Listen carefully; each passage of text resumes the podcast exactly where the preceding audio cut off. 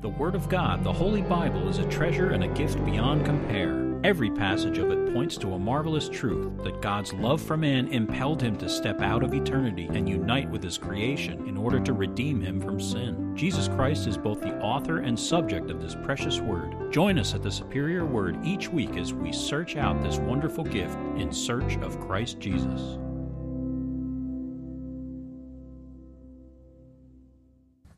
The 93rd Psalm says, The Lord reigns. He is clothed with majesty. The Lord is clothed. He has girded himself with strength. Surely the world is established so that it cannot be moved. Your throne is established from of old. You are from everlasting. The floods have lifted up, O Lord, the floods have lifted up their voice. The floods lift up their waves. The Lord on high is mightier than the noise of many waters than the mighty waves of the sea. Your testimonies are very sure. Holiness adorns your house, O Lord, forever. Let's see here. Today we're going to be in Leviticus chapter 7. We'll get about half of it done this week. It's Leviticus 7, verses 1 through 21, and this is entitled The Mediator's Duties, Part 2. Verse 1 Likewise, this is the law of the trespass offering. It is most holy. In the place where they kill the burnt offering, they shall kill the trespass offering, and its blood he shall sprinkle all around on the altar. And he shall offer from it all its fat, the fat tail and the fat that covers the entrails, the two kidneys and the fat that is on them by the flanks, and the fatty lobe attached to the liver, above the kidneys, he shall remove. And the priest shall burn them on the altar as an offering made by fire to the Lord. It is a trespass offering. Every male among the priests may eat it it shall be eaten in a holy place. It is most holy. The trespass offering is like the sin offering. There is one law for them both. And the priest who makes atonement with it shall have it. And the priest who offers any one's burnt offering, that priest shall have for himself the skin of the burnt offering which he has offered. Also, every grain offering that is baked in the oven, and all that is prepared in the covered pan, or in a pan, shall be the priest's who offers it. Every grain offering, whether mixed with oil or dry, shall belong to all the sons of Aaron, to one as much as the other. This is the law of the sacrifice of peace offerings, which he shall offer to the Lord. If he offers it for a thanksgiving, then he shall offer with the sacrifice of thanksgiving unleavened cakes mixed with oil, unleavened wafers anointed with oil, or cakes of blended flour mixed with oil. Besides the cakes, as his offering, he shall offer leavened bread with the sacrifice of thanksgiving of his peace offering. And from it he shall offer one cake from each offering as a heave offering to the Lord. It shall belong to the priest who sprinkles the blood of the peace offering.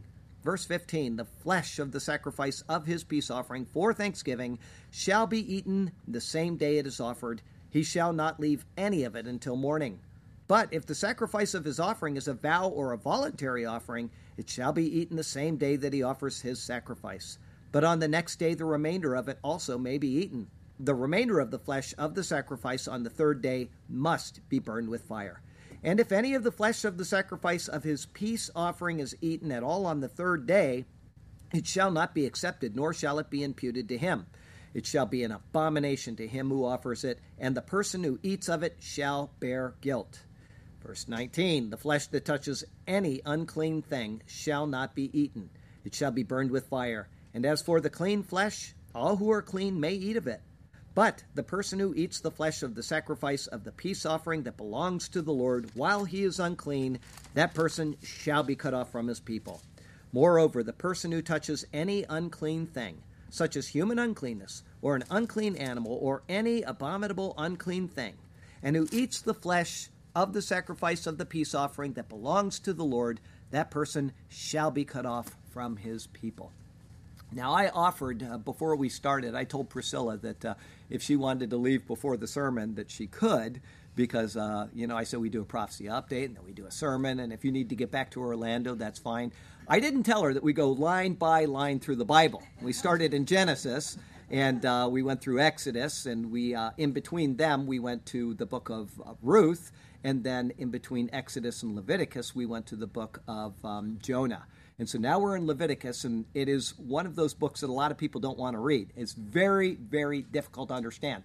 And unfortunately for you, And for anybody else that wasn't here, a lot, everything points to Christ. I mean, every word of it. But I do not re explain the symbolism all the time. And so a lot of things I'm going to say, well, this points to Christ. You're just going to have to accept it. And then your job is to go home and watch the previous 10 sermons to make sure you understand what's going on, okay? There you go. There we go. So far, we've gone through the mediator's duties concerning three offerings the burnt, grain, and sin offerings. There are two more to look over the trespass and the peace. These offerings each had special significance to Israel, and they each pointed to a different aspect of their spiritual lives. The final offering, that of the shalem or peace offering, is divided in this section into three separate types. One of them is the thanksgiving offering. It is an offering which means more than just your daily giving of thanks, but it is an offering which comes from a heart which is overwhelming with thanks for something wonderful that has happened in the life of the person. This is certain because it involved travel to the place of sacrifice, a sacrifice which had value, and it also required other things to accompany it. In other words, it's not the kind of thing that you would just do every day, but it is something that you would do when the Lord has truly made your day. Now, not too long ago, the quarterly budget was read for the church, and I did the calculation wrong at first. Paul, being a numbers guy, caught my error and said, You undervalued this part by 50%. I thought, That can't be. There's no way. We're a church of 20 some people and an extended audience who would otherwise be unknown to us unless they purposefully made themselves known in one way or another. And on top of that, despite knowing that we cannot function without the Lord's gracious hand tending to our needs, no call has ever been made to solicit help for our budget. Ever. When Paul showed me the correction, I could not believe it. And immediately my mind went to both gratitude and to a desire to share that gratitude. Our needs had been met and exceeded, something for which I will always be filled with thanks, even if tomorrow I return to my old employment. And in gratitude, I thought about how to share this with our missionary. So it's very unusual that she shows up on a day when I typed the sermon or gave the sermon because I typed it 10 weeks ago. So th- this was not by pre planning, it was just simply by accident that she was one of the beneficiaries. What's that? Not by me, at least. That's right. The Lord directed this. So, in gratitude with this, I decided to share it with them as well. The Lord had blessed the church with abundance, and those dependent on the church would share in that. Such is the idea of a Thanksgiving offering, and such should be the idea of Thanksgiving for each of us. Our text verse today comes from Psalm 95. Oh, come, let us sing to the Lord. Let us shout joyfully to the rock of our salvation. Let us come before his presence with thanksgiving. Let us shout joyfully to him with psalms, for the Lord is a great God and a great King above all gods.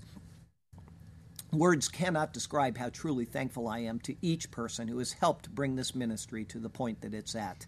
I cannot express it other than to wish for a thousandfold return on all who have helped it to become established. And so, how much more am I also unable to express my thought to the Lord, who has, in fact, established us?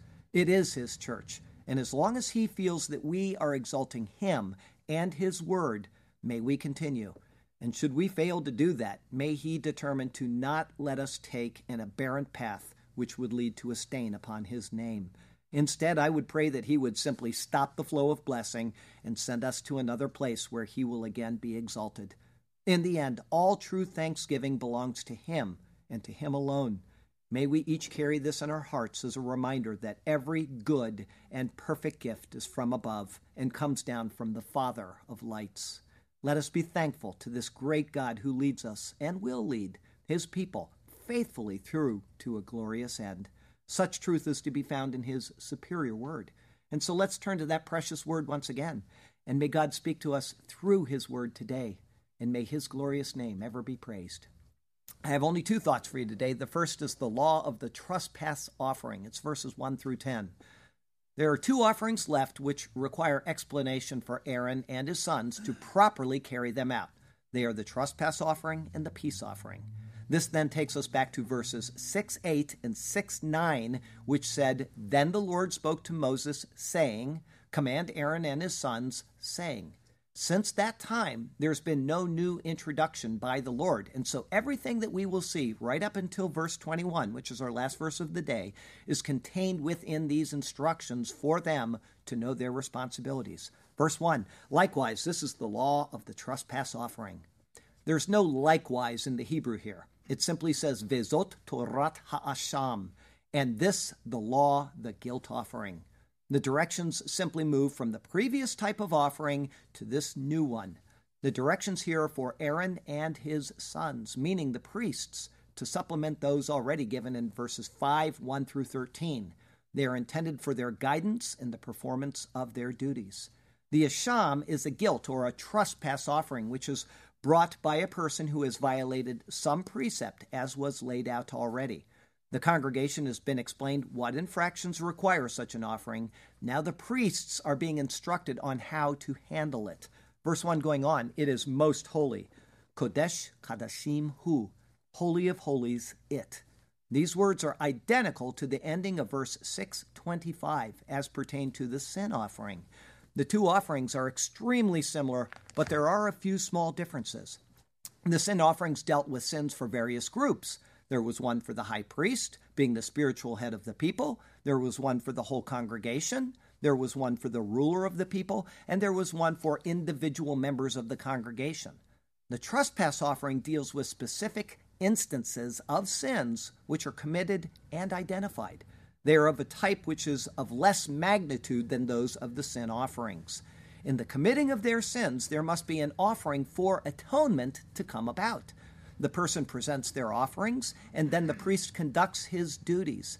Everything is being carefully and minutely detailed because everything ultimately points to the person and the work of Christ. He came to fulfill the law, and the specificity is given to point to his accomplishing just that. Verse 2 In the place where they killed the burnt offering, they shall kill the trespass offering.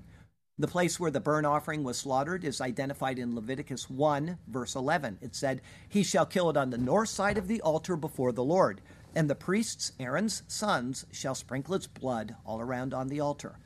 As we have seen, different terminology is used to describe this same place of slaughter, but the north side of the altar is explicitly the named location. Verse 2 continues, And its blood he shall sprinkle all around on the altar. As we've seen several times already, the word here means to scatter or to cast. It does not mean to sprinkle. The blood is collected in a bowl and it is cast upon the sides of the altar. The specificity is necessary to understand the greater pictures which are being made. And so it's important to identify what is being done, when, and why. All of it points to the work of Christ. As for this trespass or guilt offering, the procedures differ from the sin offering here because in the sin offering, and depending on who had committed the sin, the blood was either sprinkled before the Lord and applied to the altar of incense, or it was applied to the horns of the brazen altar. And then for both, the rest of it was simply poured out at the base of the altar. Here it is cast upon the sides of the altar. Verse 3 And he shall offer from it all its fat. Fat in the Bible signifies abundance. It is also considered the richest or choicest part. All associations speak of the person and work of Christ, in whom is the abundance of God's blessing, and He being the source of all true riches, and also being the choicest and fairest as the Son of God. Verse 3 going on, the fat tail. Here the alyah, or fat tail, is mentioned for the third of only five times. It is the rump or tail which was found on sheep and rams, and which is very large. This is specified because in the trespass offering, the animal must always be a ram. Though described already, it's good that we should re examine it so that you can remember what it was. It is described by Jamieson Fausset Brown. They say there is in eastern countries a species of sheep, the tails of which are not less than four feet and a half in length. These tails are of a substance between fat and marrow. A sheep of this kind weighs 60 or 70 pounds English weight, of which the tail usually weighs 15 pounds and upwards. When an animal was offered as a trespass offering, this especially marvelous part was reserved for the Lord alone, and it was not to be eaten by the priests, this being the most magnificent example of richness and abundance.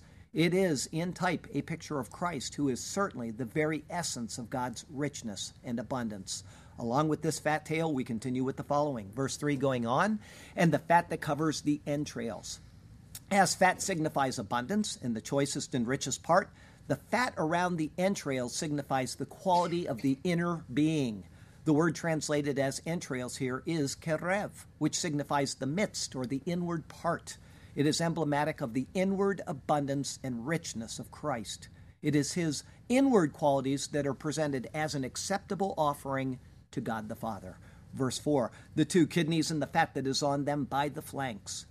Translations vary on these words to say either both kidneys with the fat that is on them near the loins, or and the two kidneys and the fat that is on them and the fat which is on the flanks. What is probable is that the latter is correct. There are two individual types of fat being described that on the kidneys and that which is on the flanks. Both kidneys with their attached fat were to be removed. The kidney's position within the body makes them almost inaccessible. When the animal is cut up, they are the last organs which are reached.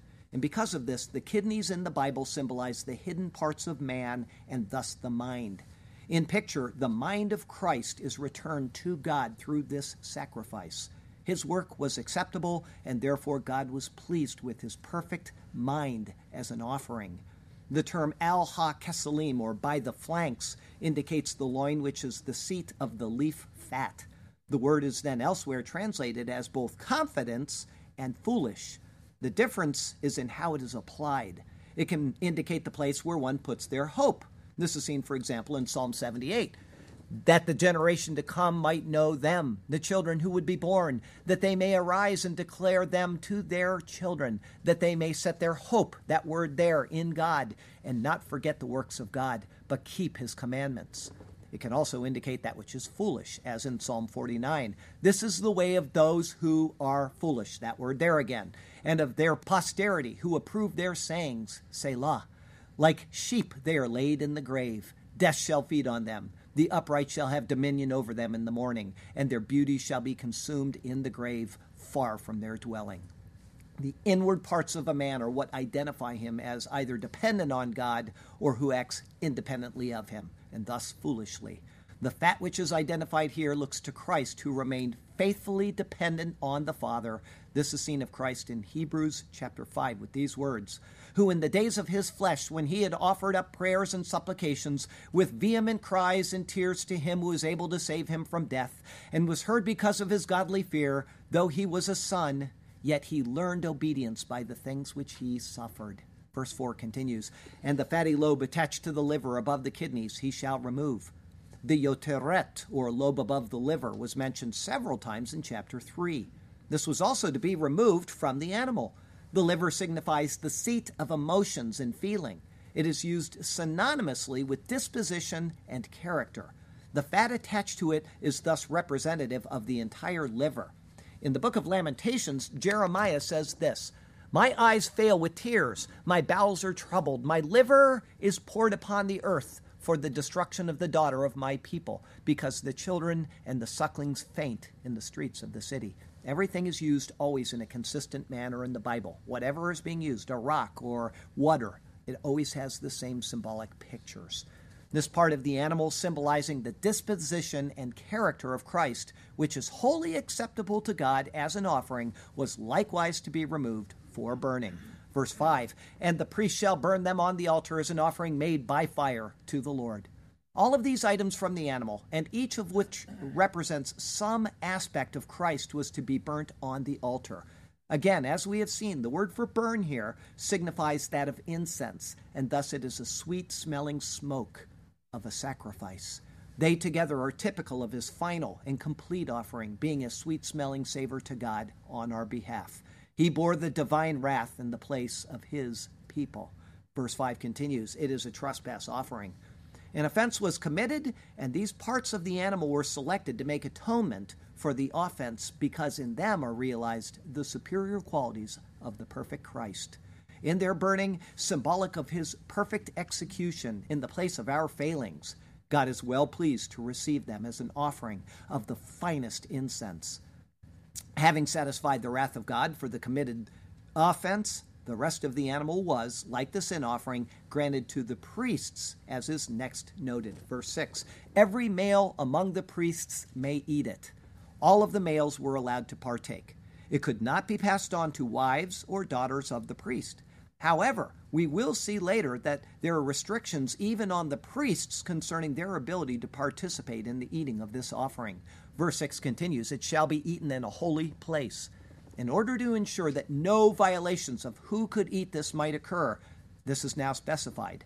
By mandating that it be eaten in a holy place, it excluded anyone unclean, because an unclean person was not allowed into a holy place during the time of their uncleanness. Also, only males could enter such a place.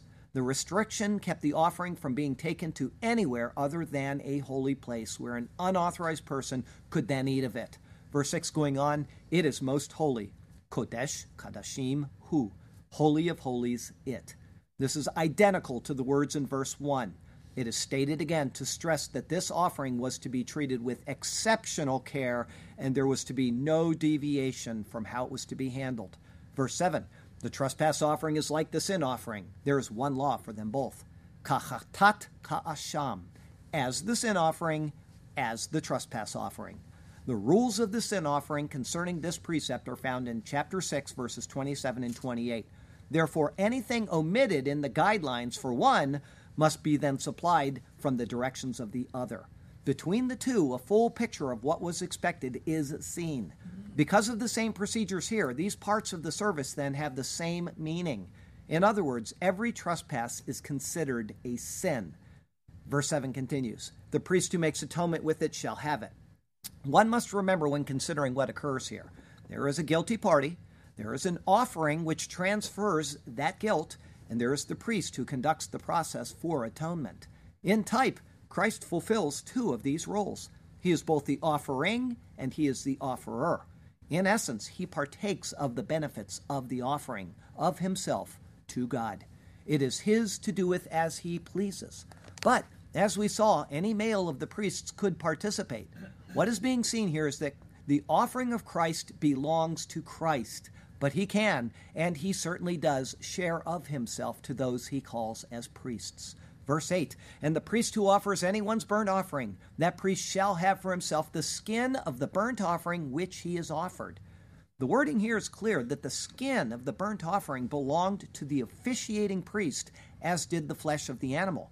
However, it was understood that the flesh could also be shared with the other male priests. Though this could also be the case with the skins, it is not stated as such. And so, at least in type, the skin belonged to the priest who officiated, and to him alone to do with as he wished. This then takes us back to the very first time that or, or skin, is seen in the entire Bible. This was in Genesis 3, verse 21. Also for Adam and his wife, the Lord God made tunics of or, of skin, and clothed them. In this verse, we see that something died in order to cover over the nakedness of these two fallen beings. The or, or skin, comes from the word ur, which means to be exposed or bare.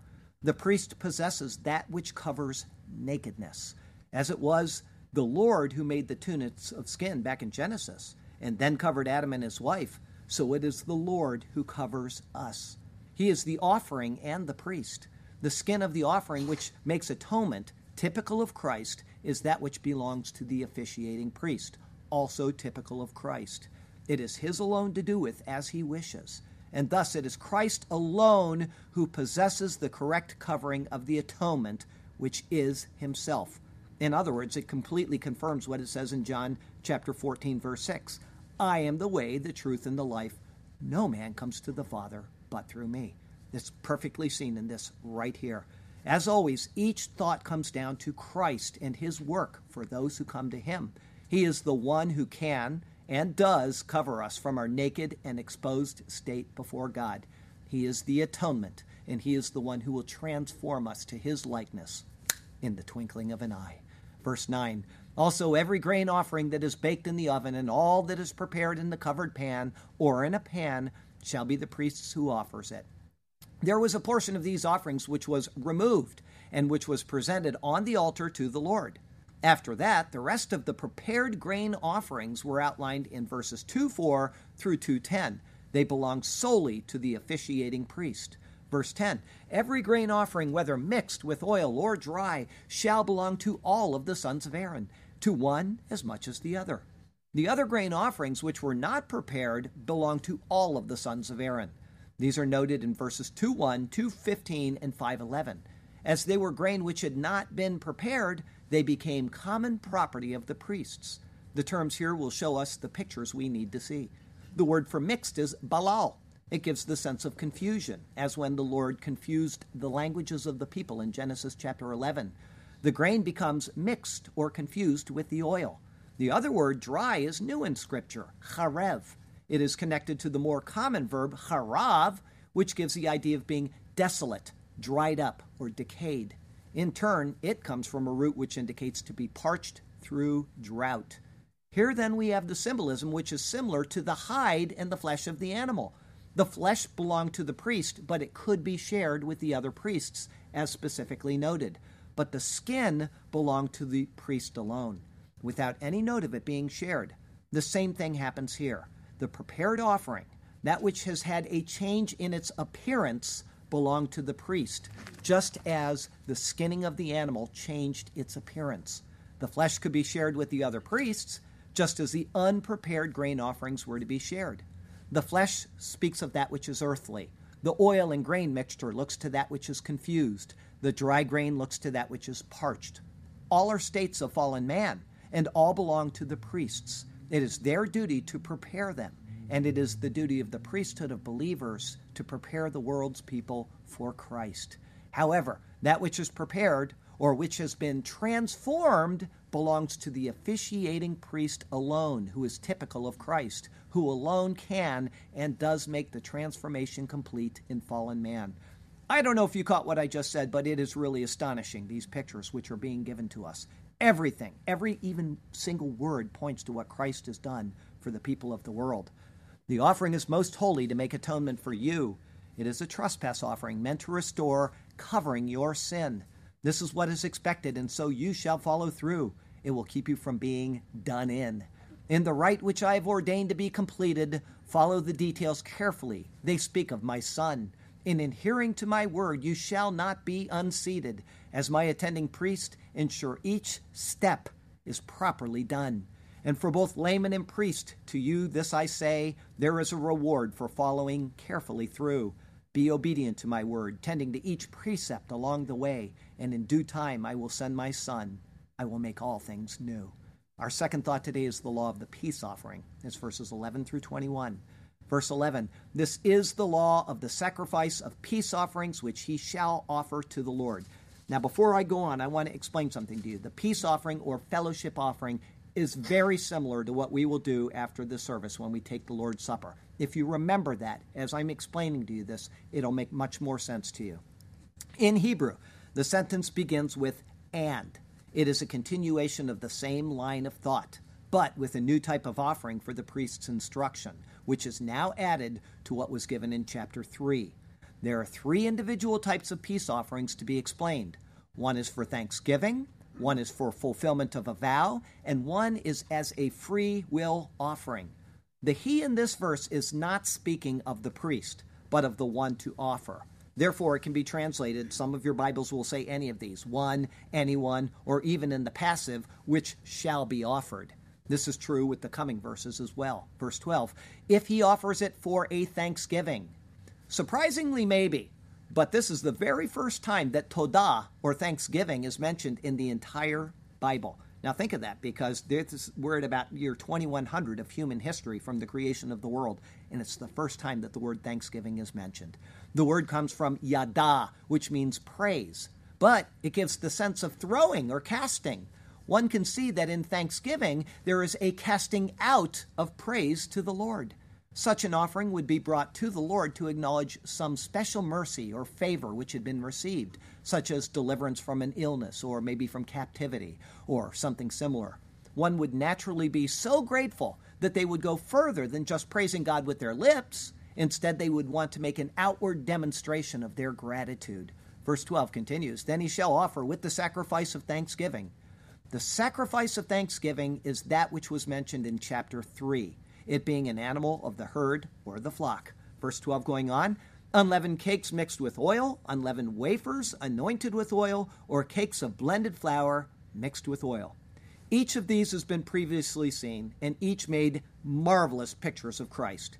If you want to review the unleavened cakes mixed with oil and the unleavened wafers anointed with oil, they're first described in Exodus chapter 29. The cakes of blended flour mixed with oil are closely described to those in Leviticus chapter 2. Rereading or rewatching those sermons will keep you from watching too much TV, and so it's highly recommended. It should be noted that no specific amount of these things are provided. Thus, it's totally up to the giver as to how thankful he is and how much he will thus give in appreciation for the favor he has been so blessed with. Verse 13 Besides the cakes as his offering, he shall offer leavened bread with the sacrifice of thanksgiving of his peace offering. In addition to the three types of cakes mentioned already, he was to bring leavened. Yes, leavened bread with the sacrifice. This is one of only two times in the entire Bible that leaven was to be brought forth as an offering. So I want you to highlight that in your Bible so you don't forget that. The other time is during the feast of Shavuot or Pentecost, which is detailed in Leviticus 23. One must ask, why would leaven, which pictures sin, be brought forward as an offering? The answer is that as a peace offering of thanksgiving, it is acknowledging that the Lord has accepted his offering despite his sin. The Lord will not turn away an offering of thanks, even from a fallen, sin filled man. This offering is noted in Amos chapter 4 as being inclusive of leaven. Here's what it says there Offer a sacrifice of thanksgiving with leaven. Proclaim and announce the free will offerings, for this you love, you children of Israel, says the Lord your God. The Lord states these words, however, as a rebuke. Their offerings were as sinful as they were sin filled. They were made as external shows, but there was no sincerity or truth behind their giving. Verse 14 And from it he shall offer one cake from each offering as a heave offering to the Lord. These cakes, including the one with leaven, were to be lifted as a terumah, or heave offering to the Lord. However, none of these were to be burnt on the altar. It would be completely against the grain of Scripture to think that an offering which included something typical of sin would be so offered to the Lord. Christ was wholly sinless. This is an offering to the Lord, not of himself, but of the grateful state of one towards him. Verse 14 continues It shall belong to the priest who sprinkles the blood of the peace offering. This is speaking of the heave offering of one of each of the cakes. From there it is implied then, and it is stated in Jewish tradition, that the remainder of the cakes were returned to the offerer. Verse 15 The flesh of the sacrifice of his peace offering for thanksgiving shall be eaten the same day it is offered. He shall not leave any of it until morning. This prohibition is similar to that of the Passover lamb, which is found in Exodus 12, and the manna, which is found in Exodus chapter 16. Both of these were types of Christ, and so it is reasonable to assume that this third prohibition points to him as well. This is especially so because the other two types of peace offerings are less stringent in this regard. What seems probable is that the thanksgiving is for something which has been accomplished, such as deliverance from affliction of some sort. God delivered or provided. And so it wouldn't be appropriate for an acknowledgement of that to be dragged out. To consume the offering over more than one day would be to do just that. Thus, one would be benefiting off the Lord's deliverance instead of being grateful for it. If there was too much for one person to eat it, he then should share the offerings with others, such as is explicitly described of this offering in Deuteronomy chapter 12. To not do so would be not showing the thanks that the offering implied. And to not share Christ, following in the same way, the same self centered way, who is saved? Huh? Who is saved here? Who is truly grateful for that salvation? And yet, who is unwilling to share what they have been given in Christ? That's what I'd ask each one of you today. Who is saved? Who is grateful for that salvation? And who is willing to pass that on to others. We got a person here that has been devoted her life from a young age to sharing Christ. But some of us just watch TV and we watch prophecy updates and we never go out and tell people about Jesus. We've got a whole rack full of tracts over there. You can fill your pockets with them, right? Just set them down at the table at the restaurant. Set them at the bank when you walk out. share Christ. This is what's being seen in this offering right here. This then is a theme which is fully developed by the author of Hebrews. Here's what it says Therefore, by him, let us continually offer the sacrifice of praise to God. That is the fruit of our lips, giving thanks to his name. But do not forget to do good and to share, for with such sacrifices God is well pleased. Verse 16 But if the sacrifice of his offering is a vow or a voluntary offering, the difference between these two is that a neder, or vow, is something promised. It is in anticipation of its fulfillment. Some benefit is expected concerning peace between the Lord and the offerer. On the other hand, a nedeva, or voluntary offering, is simply the tribute of a heart filled with rejoicing in the peace of the Lord. An example of the first would be the vows that were made by the sailors who were with Jonah. They were delivered by him, and so they made sacrifices, but they also made vows, intending to continue the relationship with him, and they were thus in anticipation of a right standing before him, peace with him being their future hope. The voluntary offering, however, is not specifically one of thanksgiving, but rather of simple gratitude. This is seen in the 119th Psalm, where it says this Accept, I pray, the free will offerings of my mouth, O Lord, and teach me your judgments.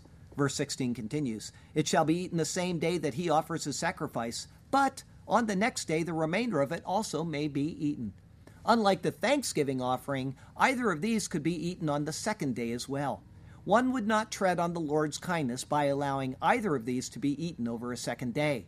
In fact, both of these are more personal than the thanksgiving offering, which should rightly be shared.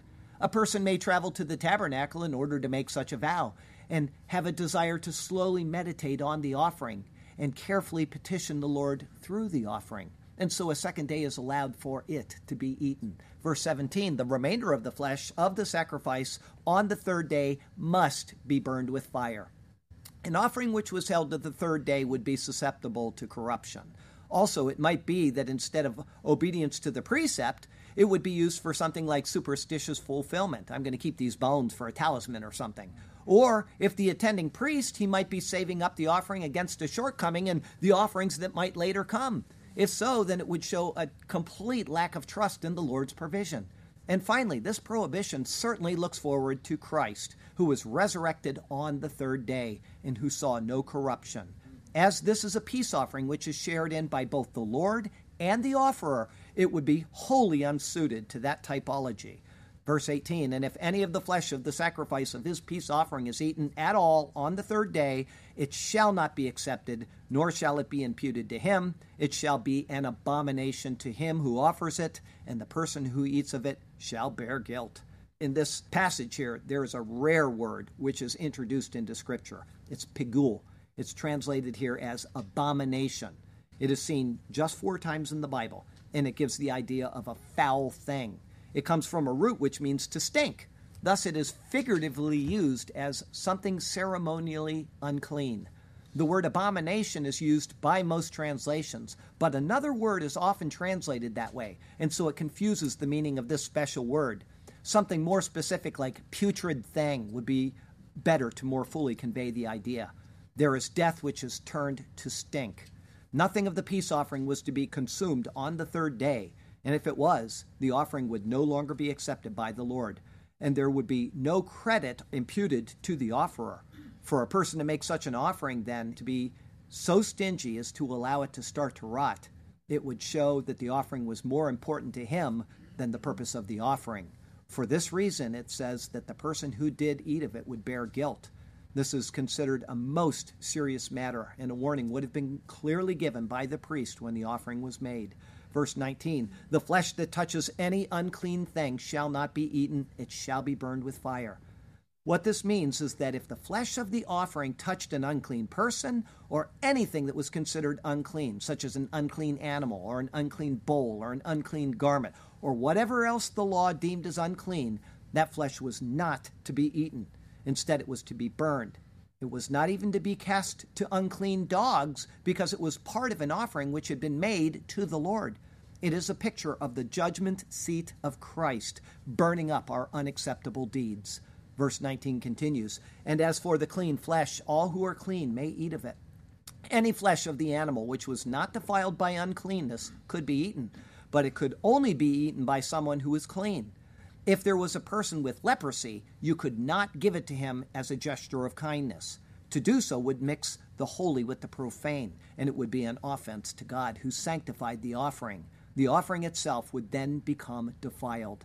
Verse 20 But the person who eats the flesh of the sacrifice of the peace offering that belongs to the Lord, while he is unclean, that person shall be cut off from his people.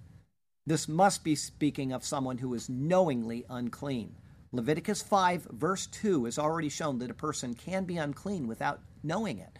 If so, then they would need to make amends, for this is an infraction against the Lord.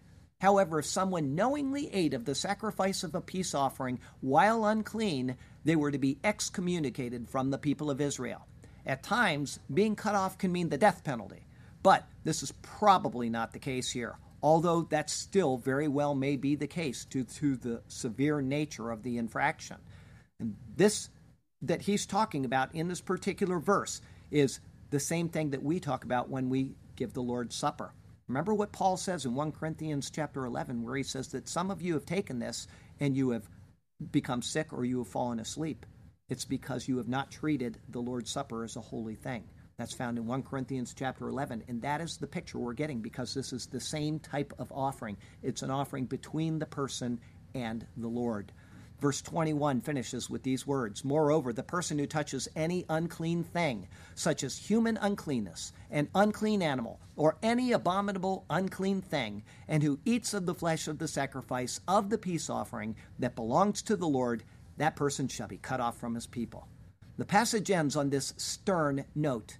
It is especially poignant when considering that this offering was one that was stemming from free will of a person. However, the Lord looks at the intent of the heart. And if the intent of the heart was to defile his offerings, then there would be severe consequences for it. Once again, think of the Lord's table that we're going to take in a few minutes. All right? And now, I'm going to take that a little further and think of the churches that offer this in an unholy manner.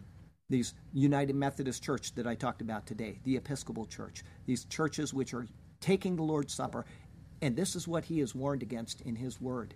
That doesn't mean we're going to get it in this life, but the next life, either we're saved and we're going to go to the judgment seat of Christ and we are going to be judged for how we take this Lord's Supper. Or if we're not saved, we're going to have even greater condemnation when we're cast into the pit of hell. This is very important that we look at these things this way. It's a very stern note, and there would be consequences for our actions, Old Testament and New. The various types of uncleanness mentioned here will be further explained in the chapters ahead. One, however, is introduced here, which is translated as abominable, unclean thing. It is the word sheketz, and it's going to be seen 11 times in the Old Testament. It is later used to describe any seafood without fins and scales. It is also used to describe unclean birds, winged insects with four legs, swarming things, creeping things, and the like. If someone had contact with any such thing, or any of the other prohibited things, and then sat down to eat of the meal, that person was to be cut off from his people. Again, this is probably meant that they were to be separated from Israel. However, it is not beyond the possibility that it meant that they were to be put to death. We've just gone through, and I mean this, when I typed this sermon, it was one of the most difficult sermons I've ever typed. It is one of the most complicated set of verses yet in Scripture concerning details of things which are almost completely foreign to us. Further, the offerings of these past two sermons have already been detailed once, and now they have more details which were added into them. To try to remember everything seen so far, and then to also try to remember everything associated with them, would take a brain the size of Manhattan, maybe bigger. The point of going through these ancient words is, as always, to see our desperate need for something greater than the law. To imagine the yoke of the law being brought down on our shoulders and then to assume that we could live up to it is either the height of arrogance or the height of stupidity. It's a coin toss which is more certain. Probably what would happen is you'd flip the coin, it would land on its side, and it would shout out, You stupid, arrogant fool. In each offering, Christ is on prominent display, calling out for us to put our burdens behind us, to trust in His completion of these things, and to rest in that fully and forever finished work. This is what makes it so very sad when we see people that want to be justified by the law of Moses. They go back and they reinsert the law of Moses into their life, either in part or in full, instead of trusting in the finished work of Christ. Dare we reject such a great offer and go back to that which could never save? I dare say we dare not. I dare you to say otherwise. It is a self condemning act. Let us trust in Christ, let us rest in Christ, and let us praise God because of Christ. He is our burnt offering. He is our grain offering. He is our sin offering. He is our trespass offering. And He is our peace offering. And more, He is our Sabbath rest. He is our circumcision. He is our heavenly meal. Let's put away works of the law and be pleased to find our home in the safe recesses of His heart. He loves us so much that He did everything necessary to restore us to our Heavenly Father. Praise be to God because of Jesus Christ, our Lord. And so I want to, real quickly, as I do each week, explain this to you very clearly.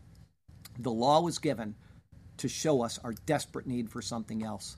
The law was given to drive us directly to the foot of the cross. It was not intended for us to come to the cross, say, I want Jesus, and then to go back and work deeds of the law. And thank goodness for that, because I mentioned uh, animals from the ocean that don't have fins and scales.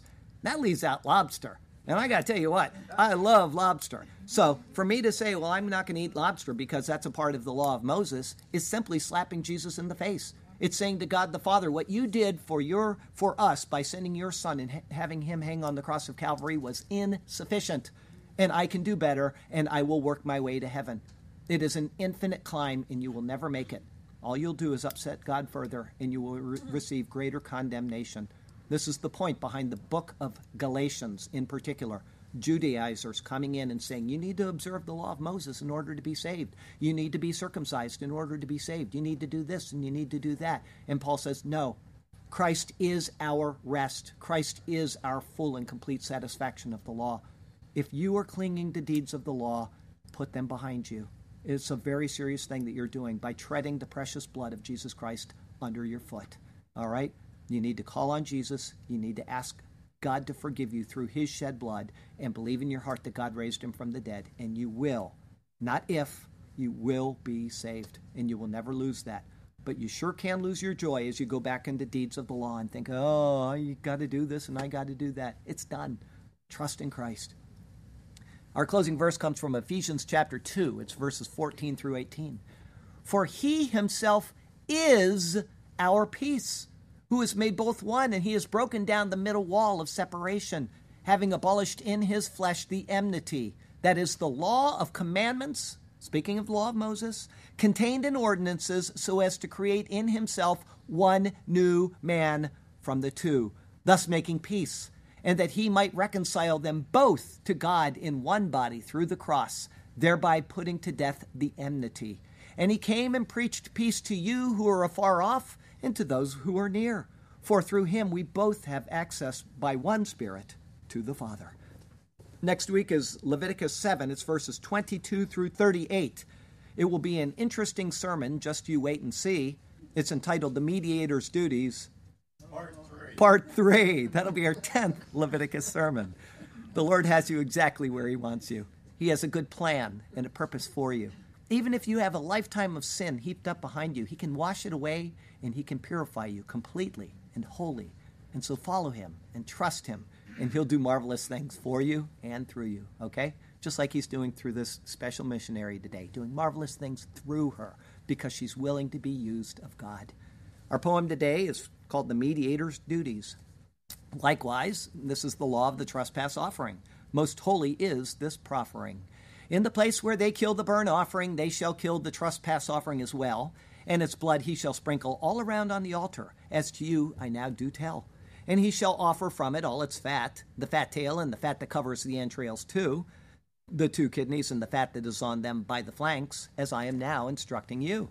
And the fatty lobe attached to the liver above the kidneys, he shall remove, and the priest shall burn them on the altar as an offering made by fire to the Lord. It is a trespass offering, and so in this he shall not halter. Every male among the priests may eat it. It shall be eaten in a holy place. It is most holy, as to you I submit. The trespass offering is like the sin offering. There is one law for them both, you see. The priest who makes atonement with it shall have it. This is how it shall be.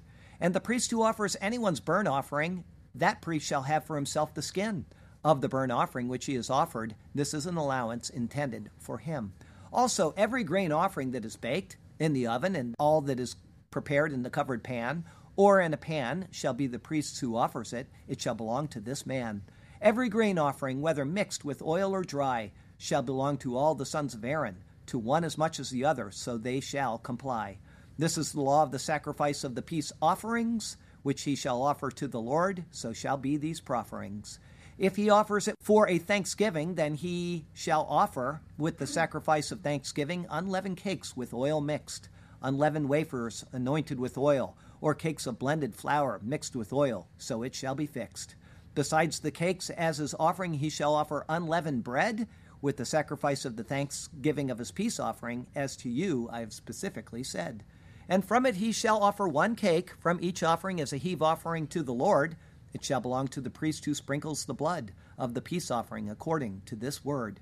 The flesh of the sacrifice of his peace offering for thanksgiving shall be eaten the same day it is offered. He shall not leave any of it until morning.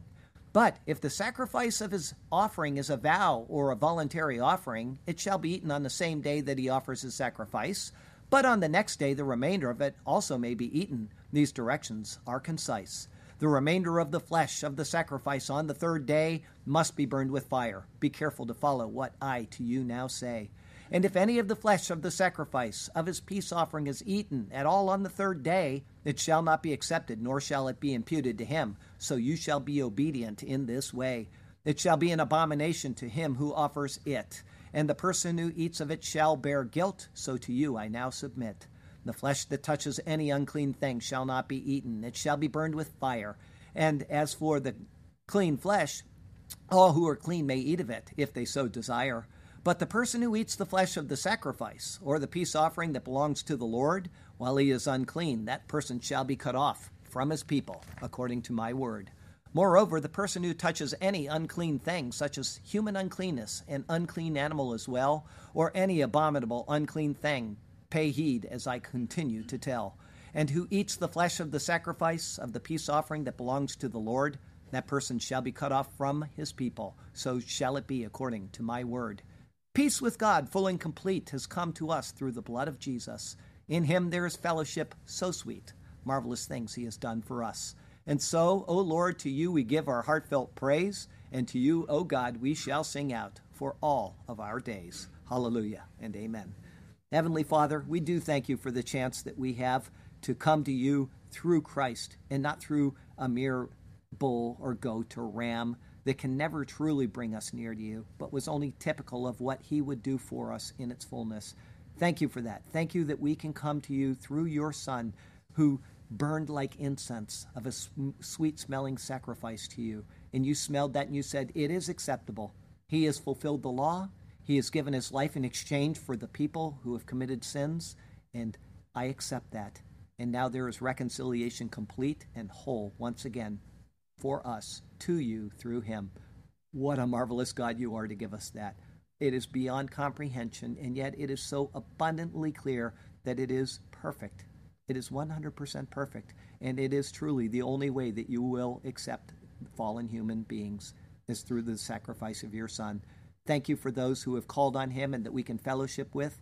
I would pray that there would be peace and harmony among the Christians in this world, those who have truly called out to you, and that they would stand against the forces of wickedness that are infecting your beautiful church and the minds of the people who are so easily led astray. Help people to get into your word and to study it and to be obedient to it so that we can be right and acceptable before you. This we pray in Jesus' beautiful name. Amen. Amen.